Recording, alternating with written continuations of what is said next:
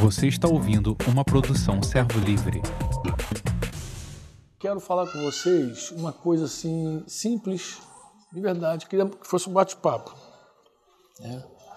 Algo que Deus colocou no meu coração no final do ano passado, numa reunião que eu fiz com o pessoal que fez CTM nos vários anos. Então, aproveitei esse tempo de Covid e Zoom e tal.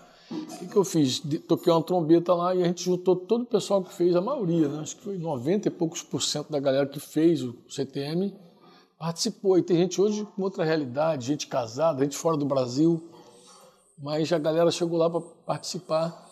E naquele momento Deus colocou uma palavra no meu coração sobre chamado. Porque eu acredito que tudo na vida começa exatamente um chamado. Né? É... Quando eu falo chamado, é porque chamado é, é, muito abrangente, né? Chamado.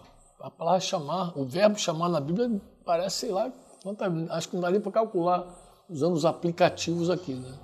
Mas muitas vezes você vê vários tipos de chamados na Bíblia. Tu vê gente chamando gente, né? Tu vê Deus chamando gente. Tu vê até o diabo chamando. A Bíblia tem todo tipo de chamado, né?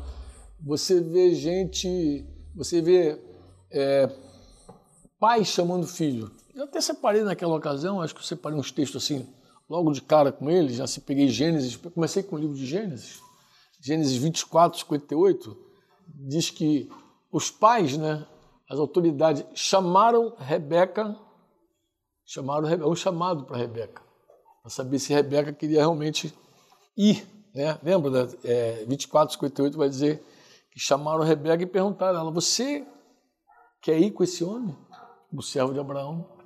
Um chamado, né? Chamaram Rebeca. Ela não estava presente ali na conversa, já que estava rolando.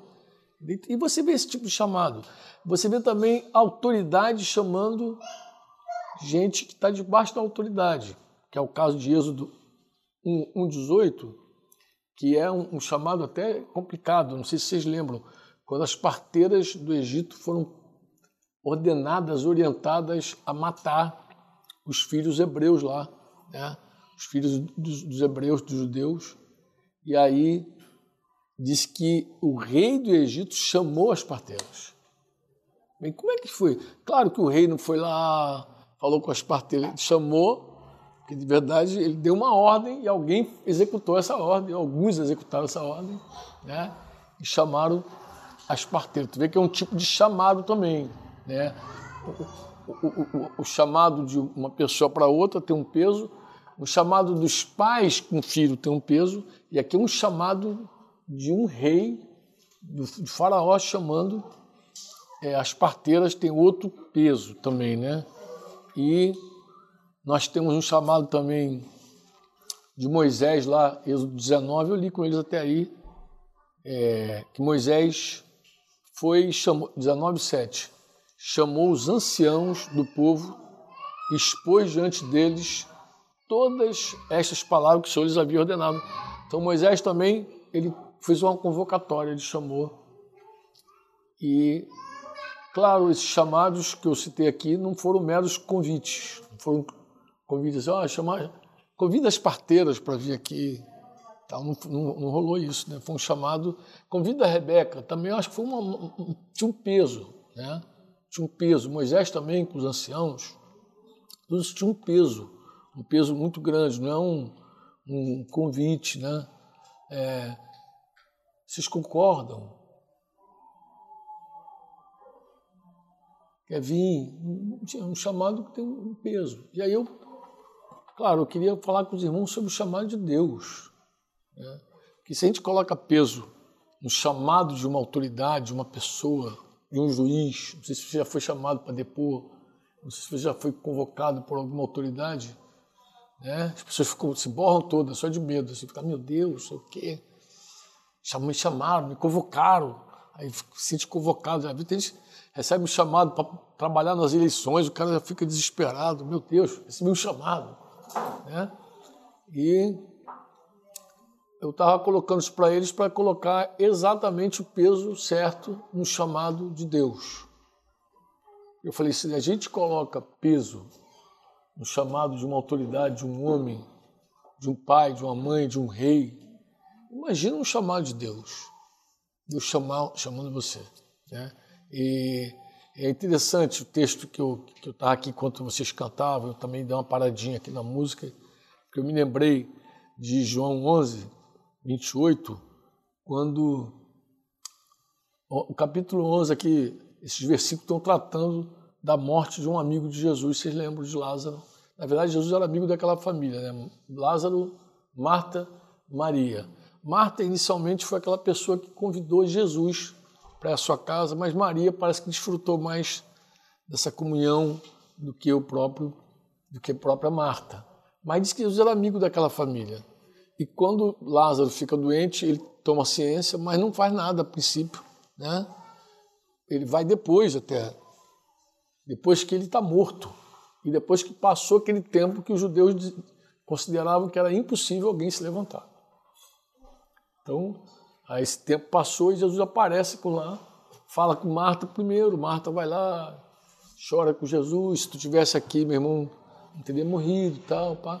Mas é interessante que no versículo 28, né, Jesus já tinha dado uma palavra para ela e ela já tinha é, declarado que Jesus realmente é o Cristo, Filho de Deus, que devia vir ao mundo. Ela tinha noção exatamente que Jesus era Deus. Deus, Deus assim, Jesus não foi criado, Jesus foi gerado.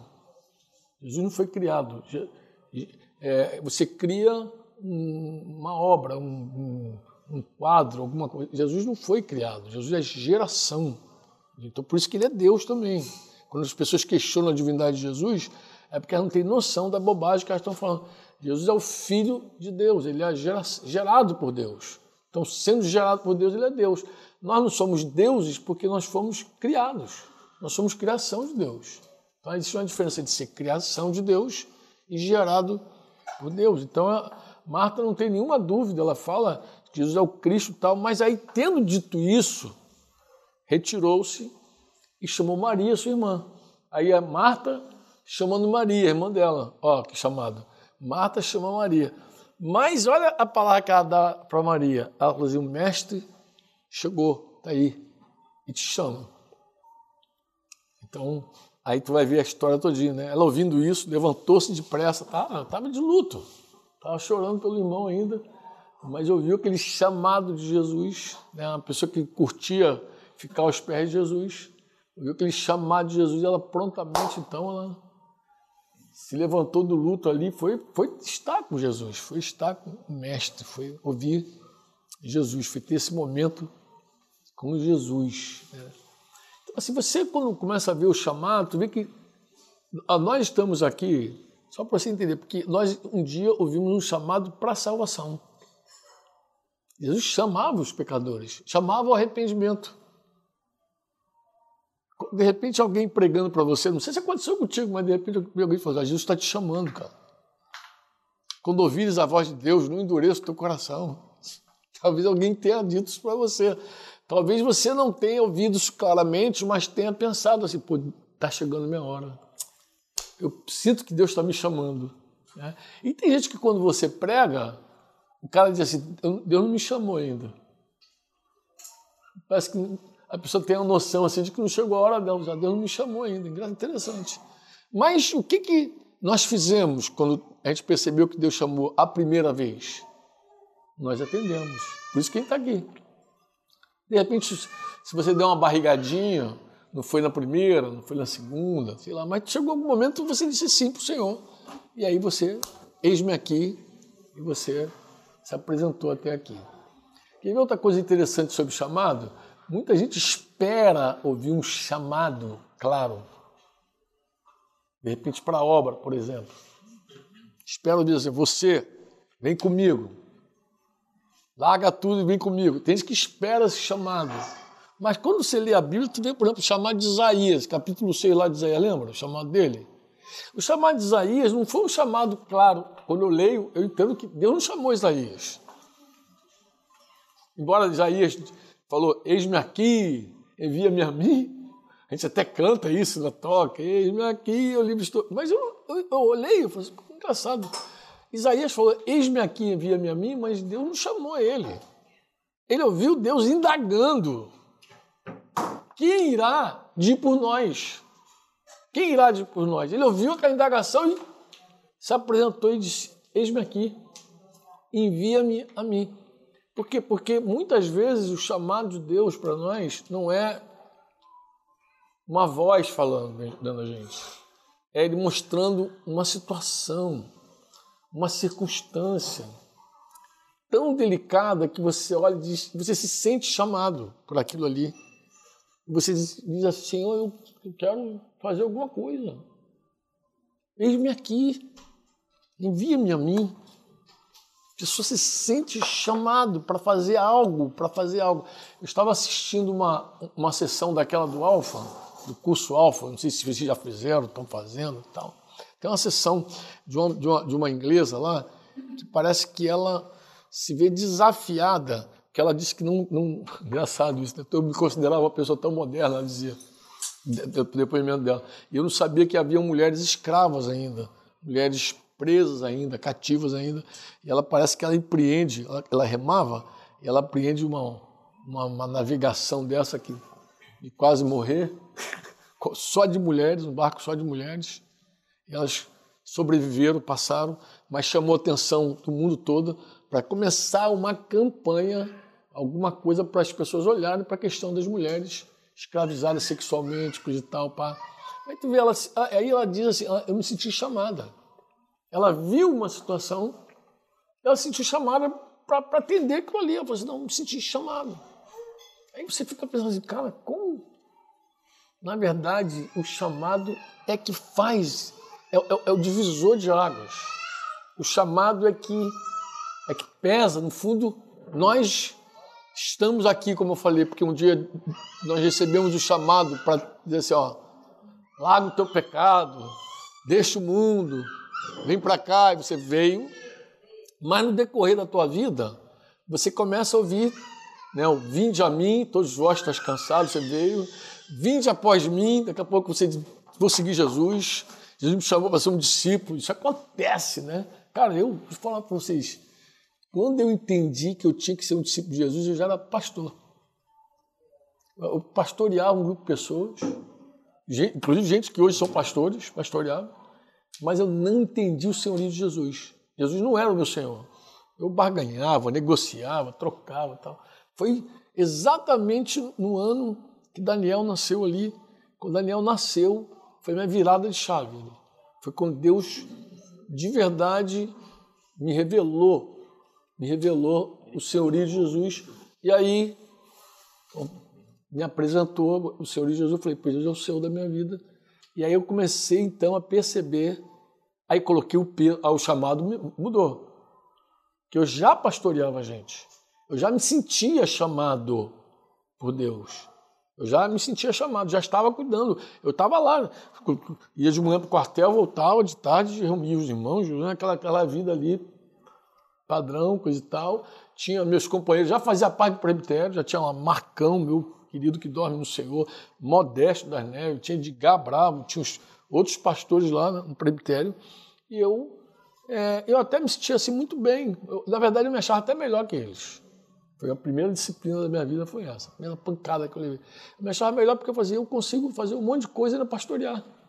Esses caras precisam ficar full time na obra, integral na obra. Isso eu não falava, obviamente. Eu não externava isso, mas eu pensava nisso. Pensava. E, e aí foi uma doença. Aí foi meu, meu, minha primeira disciplina, só para vocês terem noção da história. Mas é interessante, porque quando eu vi Jesus Senhor, exatamente eu estava atravessando a disciplina. Quando Daniel nasceu, eu estava no meio da disciplina. Aí, irmãos, nesse processo, eu vi Jesus dono da minha vida. Senhor, o Senhor Jesus se revelou para mim de uma forma espetacular. Estava lendo Lucas 14, versículo lá, 30, 31, 33. Cara, foi, foi revelador. Eu estava. A minha crise era a seguinte: Débora estava doente, muito doente, e eu, em crise, tinha dado um passo de obediência cega. Realmente obedeci, crendo que estava obedecendo a Deus, mas sem entender nada do que eu estava fazendo. fiz mais no constrangimento. Porque assim, quando a gente obedece debaixo de vara, não é obediência por fé. É obediência mais por temor do que por fé. Concorda comigo? A vara está cantando, tu já obedece. É assim ou não é? Ai meu Deus, o negócio está pegando do meu lado, vou lá e faço. Não é uma coisa assim, pô. Porque obediência, é, obediência tem que ser voluntária, tem que ser imediata. Então, obediência tardia é desobediência. Obediência tem que ser integral. Né? Saúl ensina isso pra gente. Se você fizer a obediência pela metade, não é obediência também. Deus entende que a obediência ela é, ela é total, ela é plena. E eu tinha dado um passo assim, já de baixo, o pessoal, ai, estou obedecendo. Não obedeci, levando varada, como é que o cara levando varada, ele faz qualquer negócio. Então eu fiz, mas eu não entendia nada. Mas naquela noite, Débora doente, aquela situação todinha, Daniel já estava lá chorando pra caramba, e eu perdi o sono, não tinha nem sono mesmo, lendo a escritura ali, Lucas 14, ali, quando Lucas começa a falar, Jesus dizendo, Lucas registra Jesus falando é, que o reino de Deus é semelhante a um homem que vai construir uma torre, aí calcula, depois fala que o reino de Deus é semelhante a um rei que vai combater outro rei, e antes ele calcula se com 10 mil ele pode enfrentar aquele que vem contra ele com 20 mil. E aí, do contrário, se ele acha que não pode, ele, ele manda uma embaixada de paz, vai lá, negocia, minha rendição, faz qualquer coisa. Aí Jesus faz uma conclusão fatal. Ele diz, assim, pois, qualquer um dentre vocês que não renuncia a tudo quanto tem, não pode ser meu discípulo.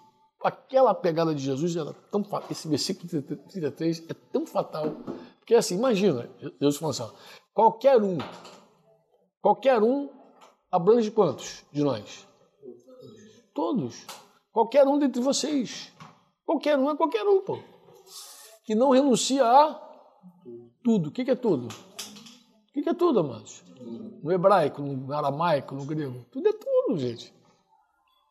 Não pode. Não é que não deve. Não pode ser meu discípulo.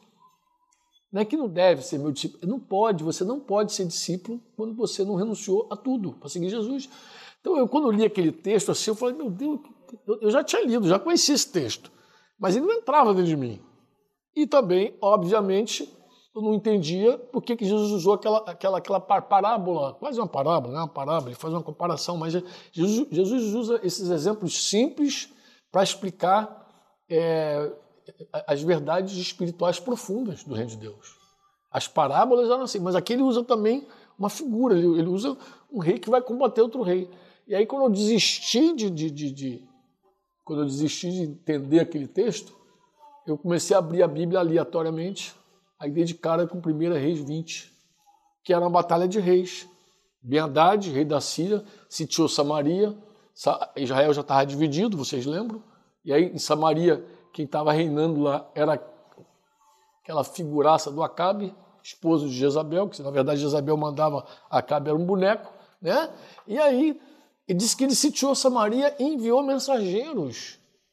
Aí foi o contrário, ele enviou mensageiros já determinado. Ele disse que havia com Benadad 32 reis. Você imagina, o cara já tinha governado vários reinos, já estava tudo súdito dele, servo dele, sitiou. Não, não ia dar para ele, não ia dar para Acabe nunca. E ele manda e diz assim: Olha, tuas mulheres são minhas, os melhores teus. Ele começa a falar do ouro: o teu ouro, tua prata, tudo é meu, tudo que você tem é meu. E mais as mulheres, eu não quero todos os filhos, eu quero só os melhores dos teus filhos, são meus. E aí disse que Acabe respondeu, a primeira resposta dele disse assim: Seja conforme a tua palavra, ó meu rei e Senhor. Cara, aquilo aí fez eu entendi, eu quase vi assim João Batista pregando no deserto, dizendo: arrependei-vos porque é chegado o reino de Deus. Foi ali que eu entendi o reino.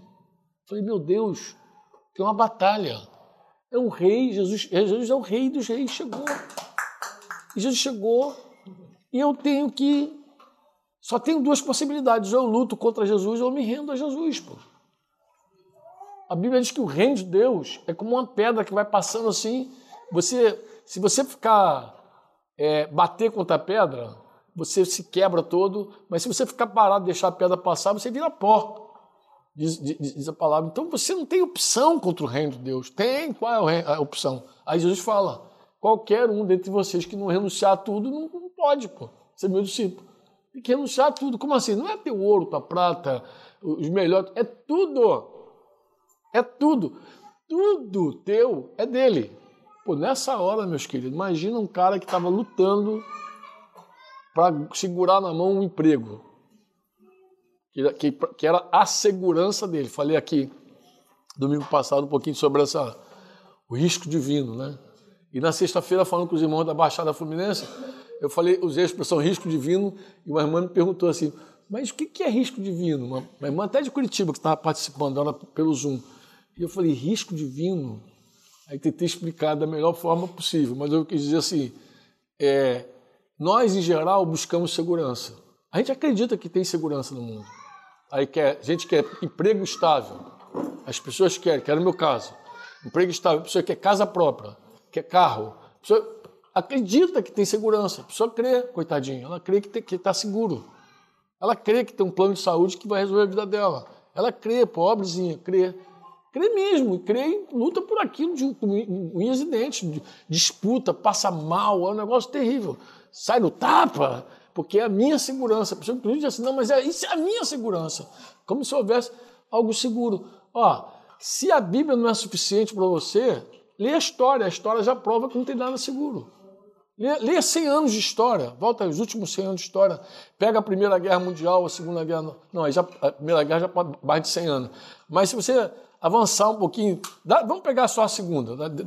Depois da Primeira Guerra Mundial, gripe espanhola, gripe espanhola.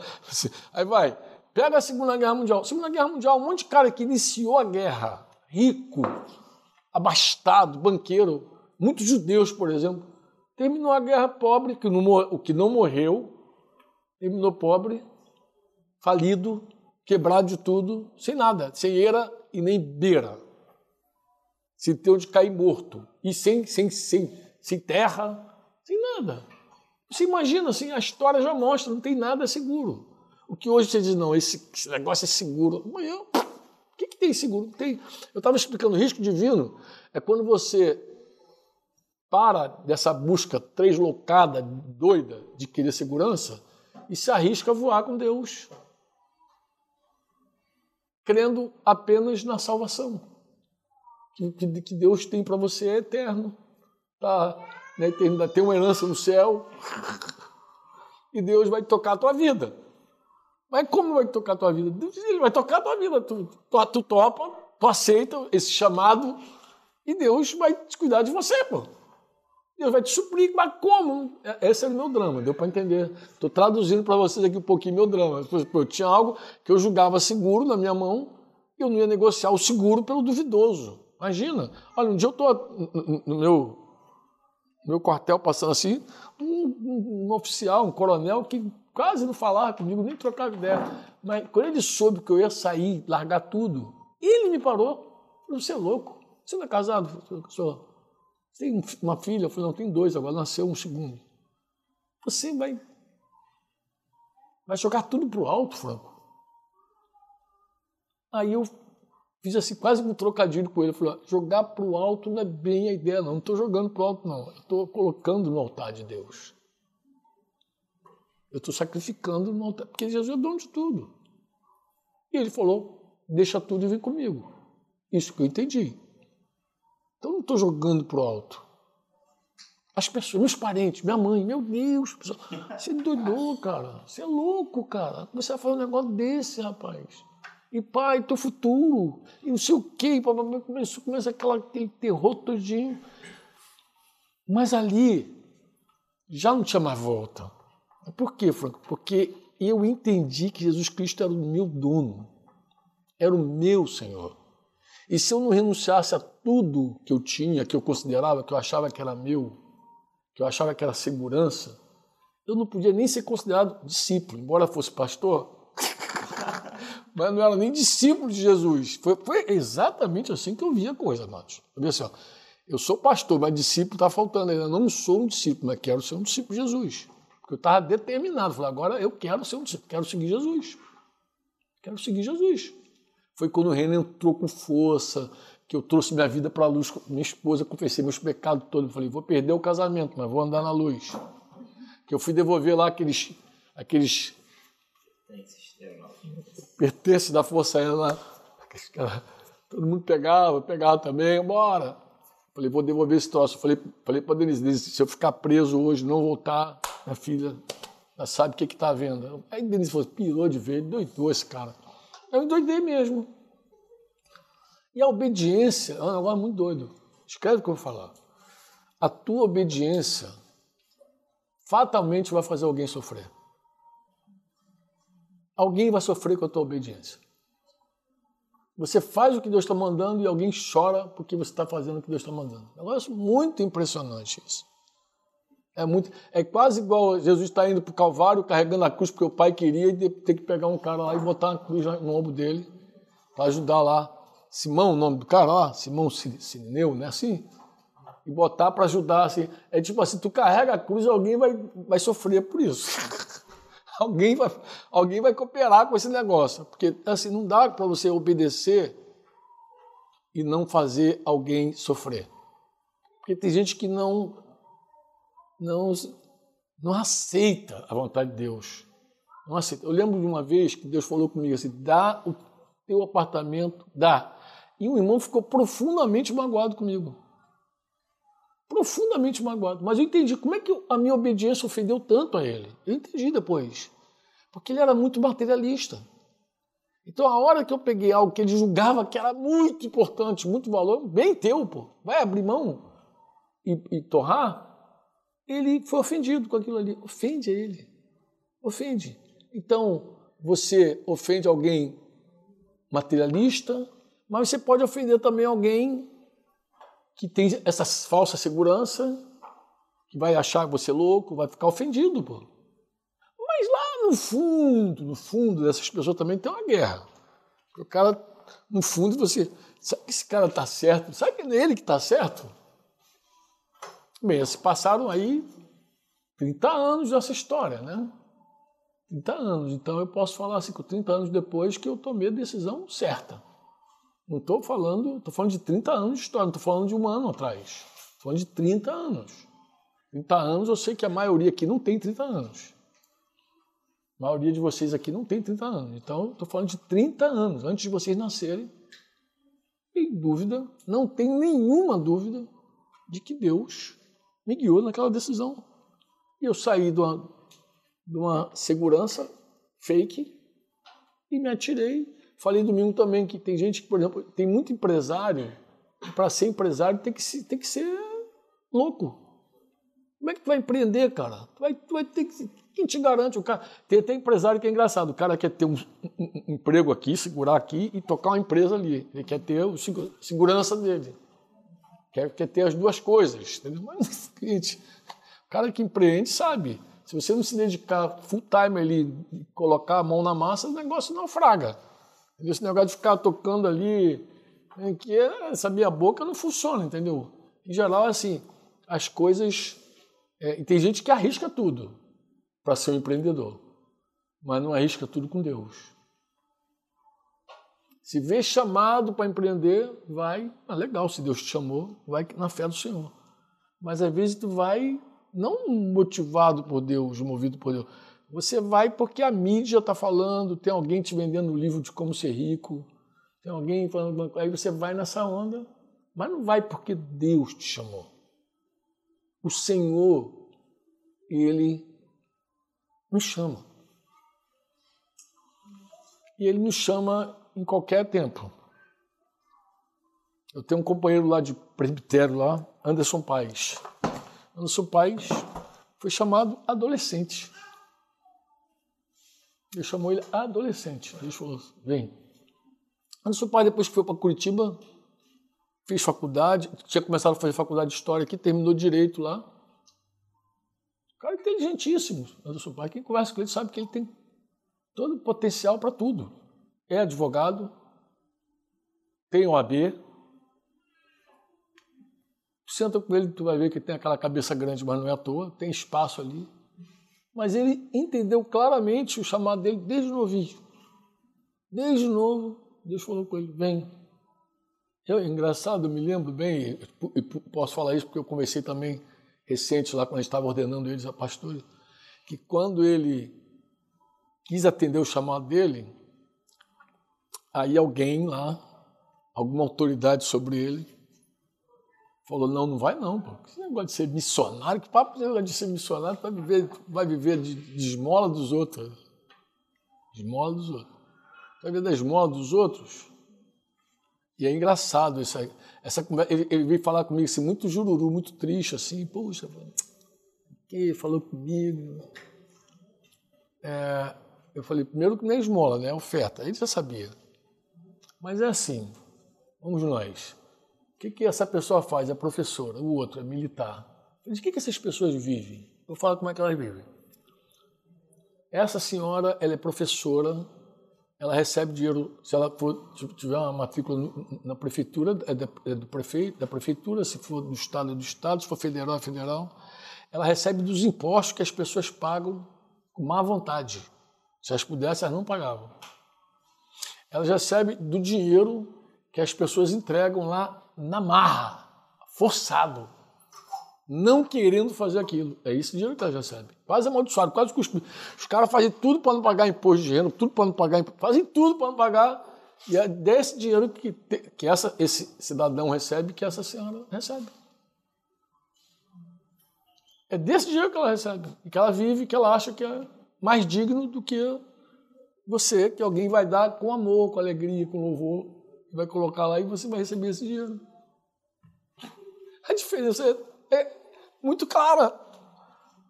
Ela vive de um dinheiro que ninguém quer dar e você vai, dizer, vai recebendo um dinheiro que as pessoas vão dar com alegria, com louvor. Olha que diferença. Eu, claro, quando eu falei isso para ele, eu já tinha superado minhas próprias crises, que eu também tive. Minhas crises pessoais lá. Quando eu falei, eu estava de outra vibe, eu sabia claramente o que eu estava dizendo. Mas o chamado de Deus provoca a gente assim profundamente. Mas, queridos, é, é, é, é a chave que, que, que vira. É o divisor de águas. Seja ele qual for o chamado. Jesus chamou gente para ser curada. Jesus chamou gente para ter a carga aliviada. Jesus chamou gente para segui-lo.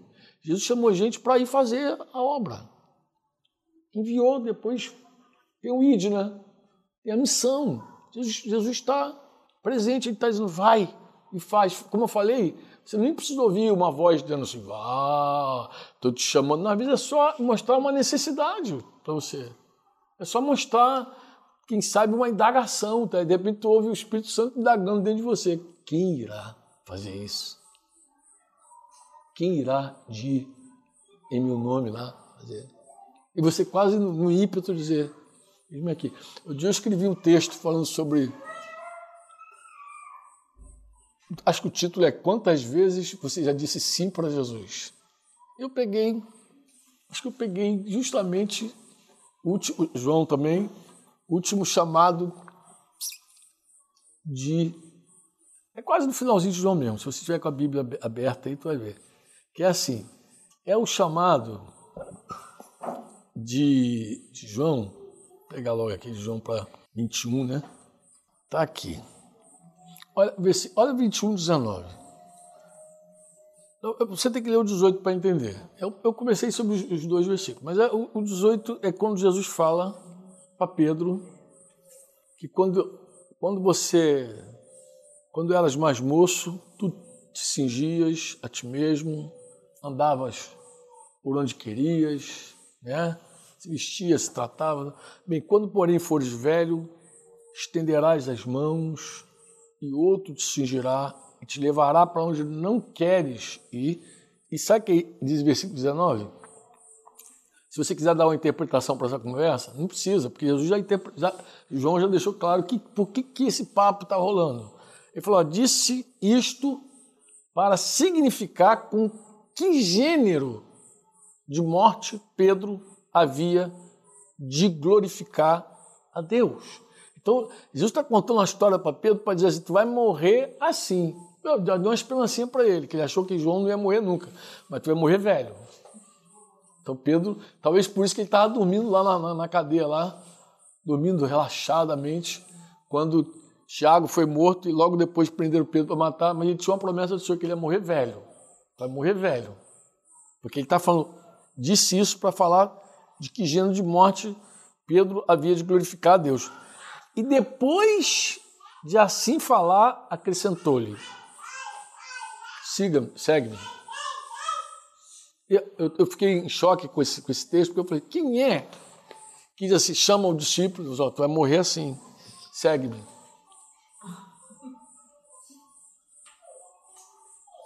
Isso me deu uma noia. Eu falei, meu Deus, que coisa chocante isso aqui.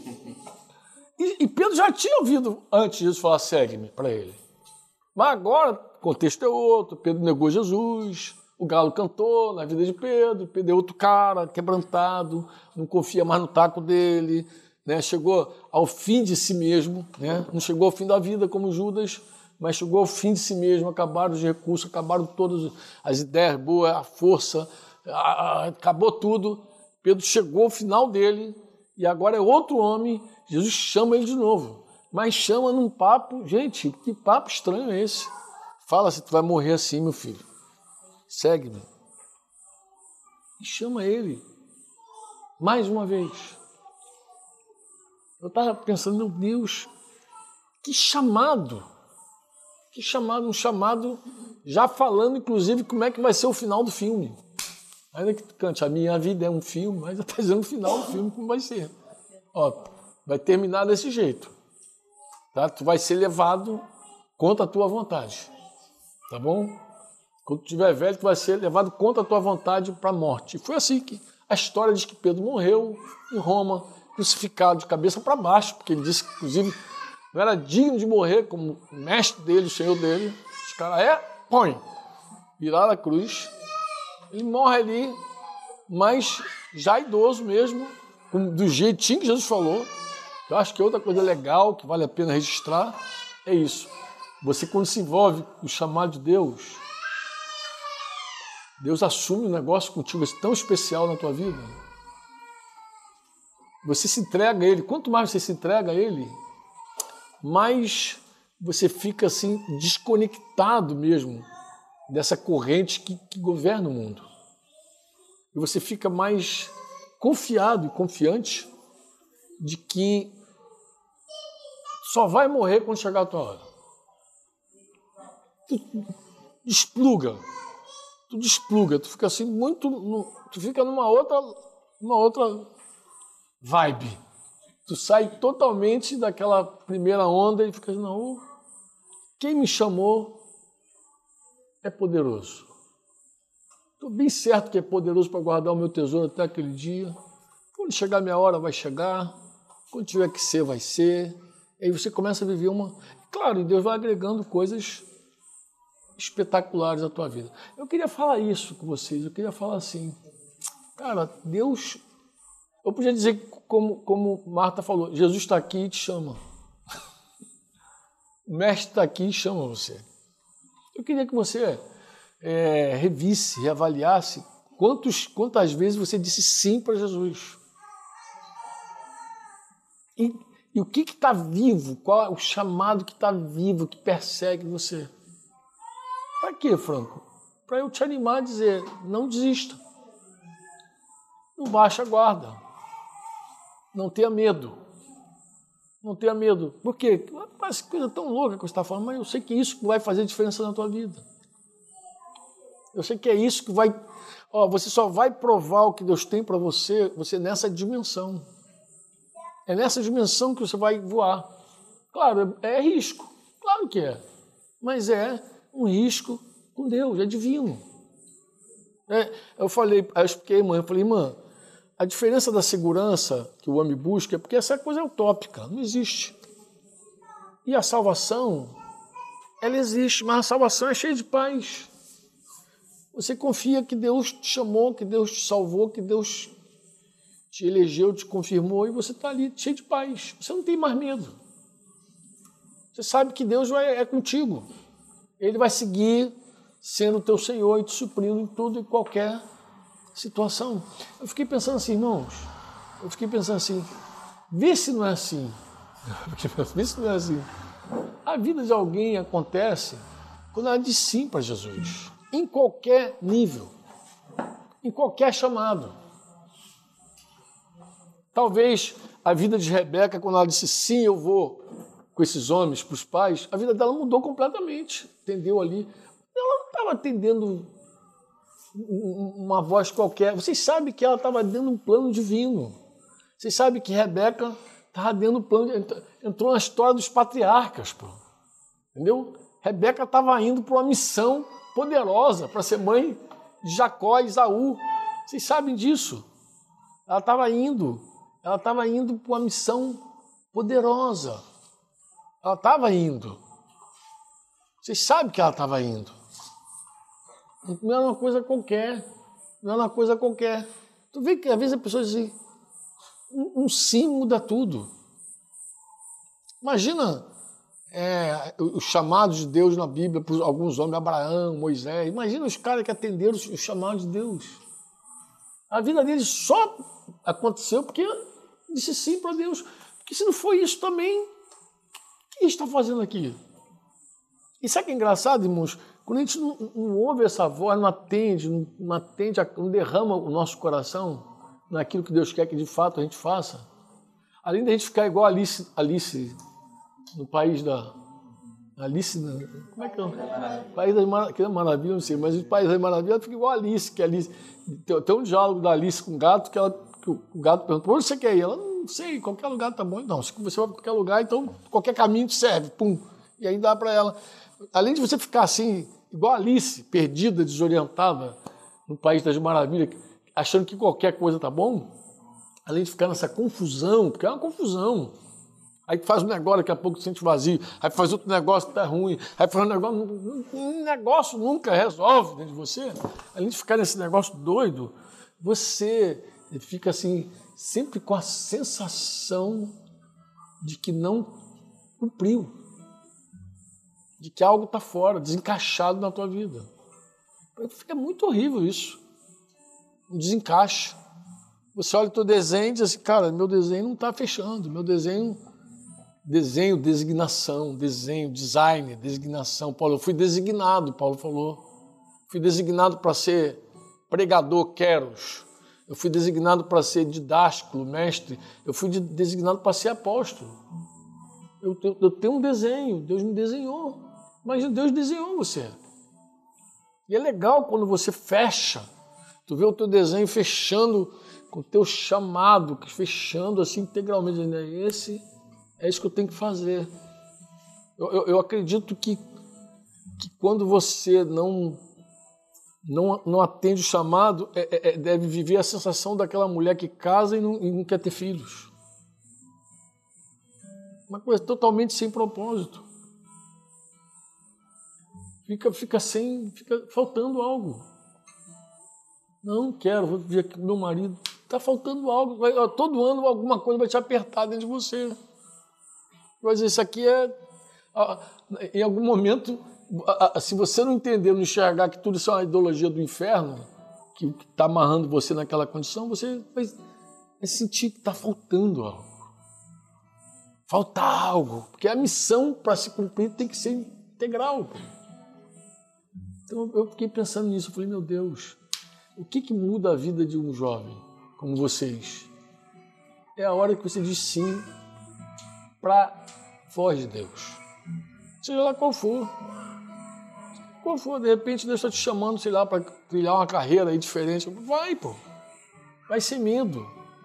Ah, Franco, Deus me desenhou para isso aqui. Eu vou servir o Senhor desse jeito. Tá bom, vai. Deus quer que eu sirva com essa profissão, vai. Deus, seja lá o que Deus. Mas não deixa, não deixa o diabo te confundir, te roubar isso, pô. Põe foco nesse negócio. Aquele que põe a mão no arado, disse Jesus, não olha para trás. Pô. Inclusive, se olhar para trás, nem é digno. Talvez você não tenha noção do que Jesus está falando, mas o arado daqueles dias era um negócio, era uma ferramenta tão estranha. Primeiro, porque o arado era até de madeira. Se você errasse, você quebrar o arado. Mas com uma mão você segurava o arado, com outra mão você guiava o boi. Então você não podia perder o foco de jeito nenhum.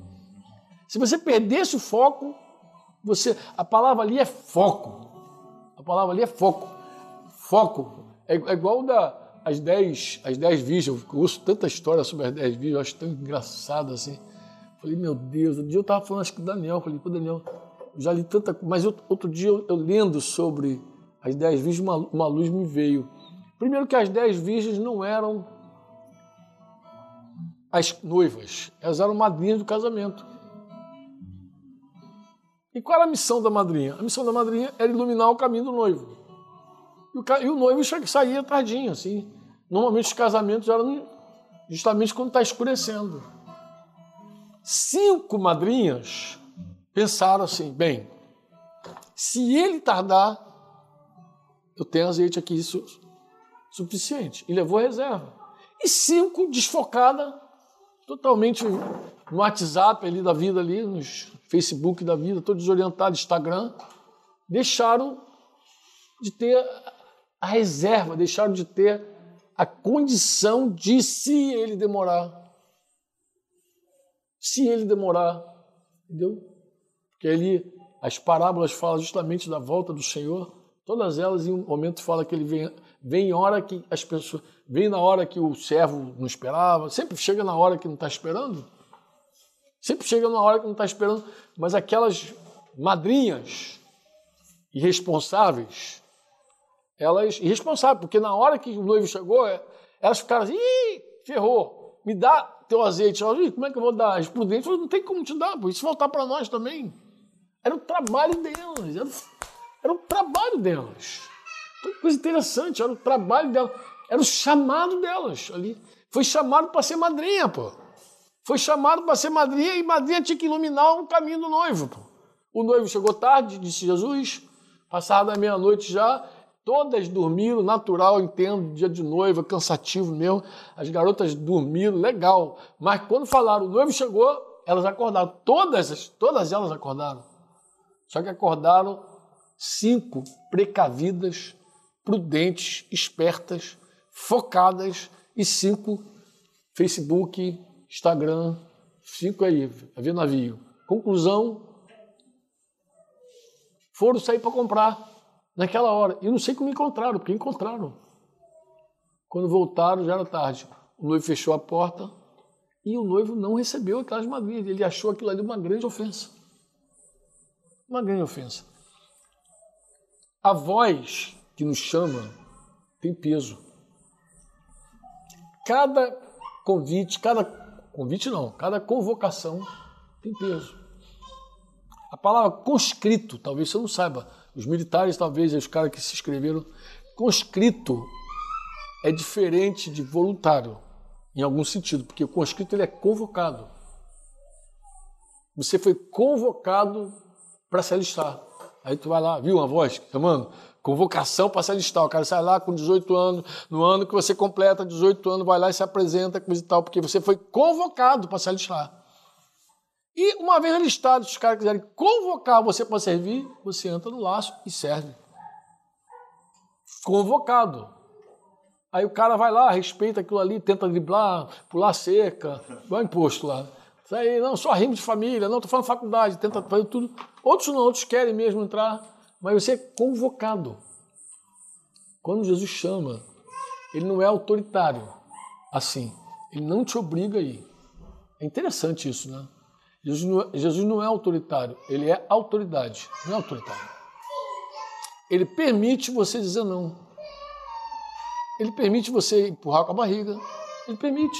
Ele permite você dizer assim: eu tenho aqui uma junta de boi para ver, Olha, eu, eu, eu, casei, vou lá ver minha noiva. Eu tenho, comprei umas terras, vou ver como é. Ele permite essas desculpas farrapadas toda.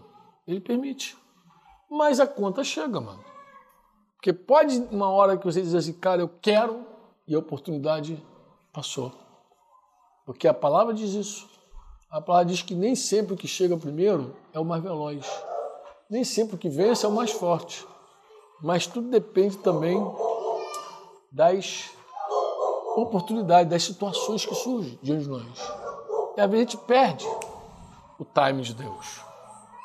Eu tinha uma oração que eu fazia, termina aqui. Tinha uma oração que eu fazia mais jovem, que era uma música, que dizia assim: ó, não passe de nós o teu mover. Não passe de nós a tua presença. Não passe de nós o teu escolher. Não passe da nossa geração. Não passe de nós. Era uma oração que eu fazia, não passe de nós. Por quê? Porque eu percebia que, que podia passar. Podia passar. Eu já vi filhos atendendo chamados que os pais ouviram e não atenderam. O pai ouviu, não atendeu, aí o filho teve que atender.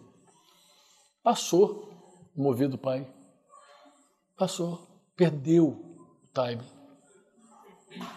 Já vi também gerações perderem o chamado. Pai não ouviu, filho surdo igual o pai, também surdinho, também não foi.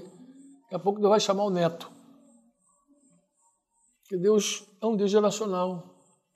É Deus de Abraão, Deus de Isaac, Deus de Jacó. Às vezes Deus chamou, mas a pessoa tem medo, não vai. Aí fica, apela para o seguro. Aí não vai. Aí Deus chama o filho. Eu disse o filho cara. Se o filho encarar, glória a Deus, foi alguém daquela. Mas passou de uma geração para outra. Passou o chamado. De uma geração para outra. E às vezes, quando a pessoa diz assim, não, eu vou, interessante, eu vou. Porque sabe que Romanos diz que as, as vocações de Deus são irrevogáveis, os dons também. É, o chamado parece que fica vivo ali. Mas você percebe que alguma coisa você, você perdeu o melhor, você podia ter ido, sei lá. Eu não sei como é que tu vai resolver isso com Deus. Não sei se tu vai chegar lá e dizer, Senhor, eu não sei. Eu não sei, de verdade, eu não sei. Mas eu, eu, eu queria dizer isso para vocês. Não deixe passar o mover de Deus na tua vida. Não, não, você não precisa sair correndo para fazer nada. Você só precisa ser sensível e se derramar diante de Deus de verdade e falar, Senhor, eis-me aqui. Eu quero e, e você pode dizer como Michan falou uma vez para Daniel: você é um soldado, tu pode dizer assim, eu sou um soldado, eu preciso ouvir claramente as ordens. Ele falou com Daniel, mas eu tomei para mim. Como fui soldado muito tempo, eu sei que como funciona. Diga assim: eu preciso ouvir tua voz, Senhor. Fala, eu quero obedecer. Eu já sei, irmãos. 30 anos depois dessa, desse aperto aí, eu já sei que não tem nada melhor que fazer a vontade de Deus. Não tem, porque a vontade de Deus é boa, é agradável e é perfeita. O chamado de Deus muda a tua vida para sempre. Tu diz sim hoje, o futuro lá na frente é impactado. As coisas realmente mudam na tua vida. E eu queria dizer isso para vocês. Não sei por que cargas d'água meu coração estava pulsando por esse tema com vocês assim. Mas Deus sabe. Eu não sei, mas Deus sabe, sempre Deus sabe. E é importante que você ouça e que você responda. Amém? Eu sei que é disso que você precisa. Você já ouviu algumas vezes Jesus chamando? Para algumas coisas você já atendeu. E é provável que não ouviu não ouviu tudo, mas é provável também que não tenha atendido em tudo. É possível isso acontecer. Tá bom, meus amados, meus lindos? Você ouviu uma produção Servo Livre.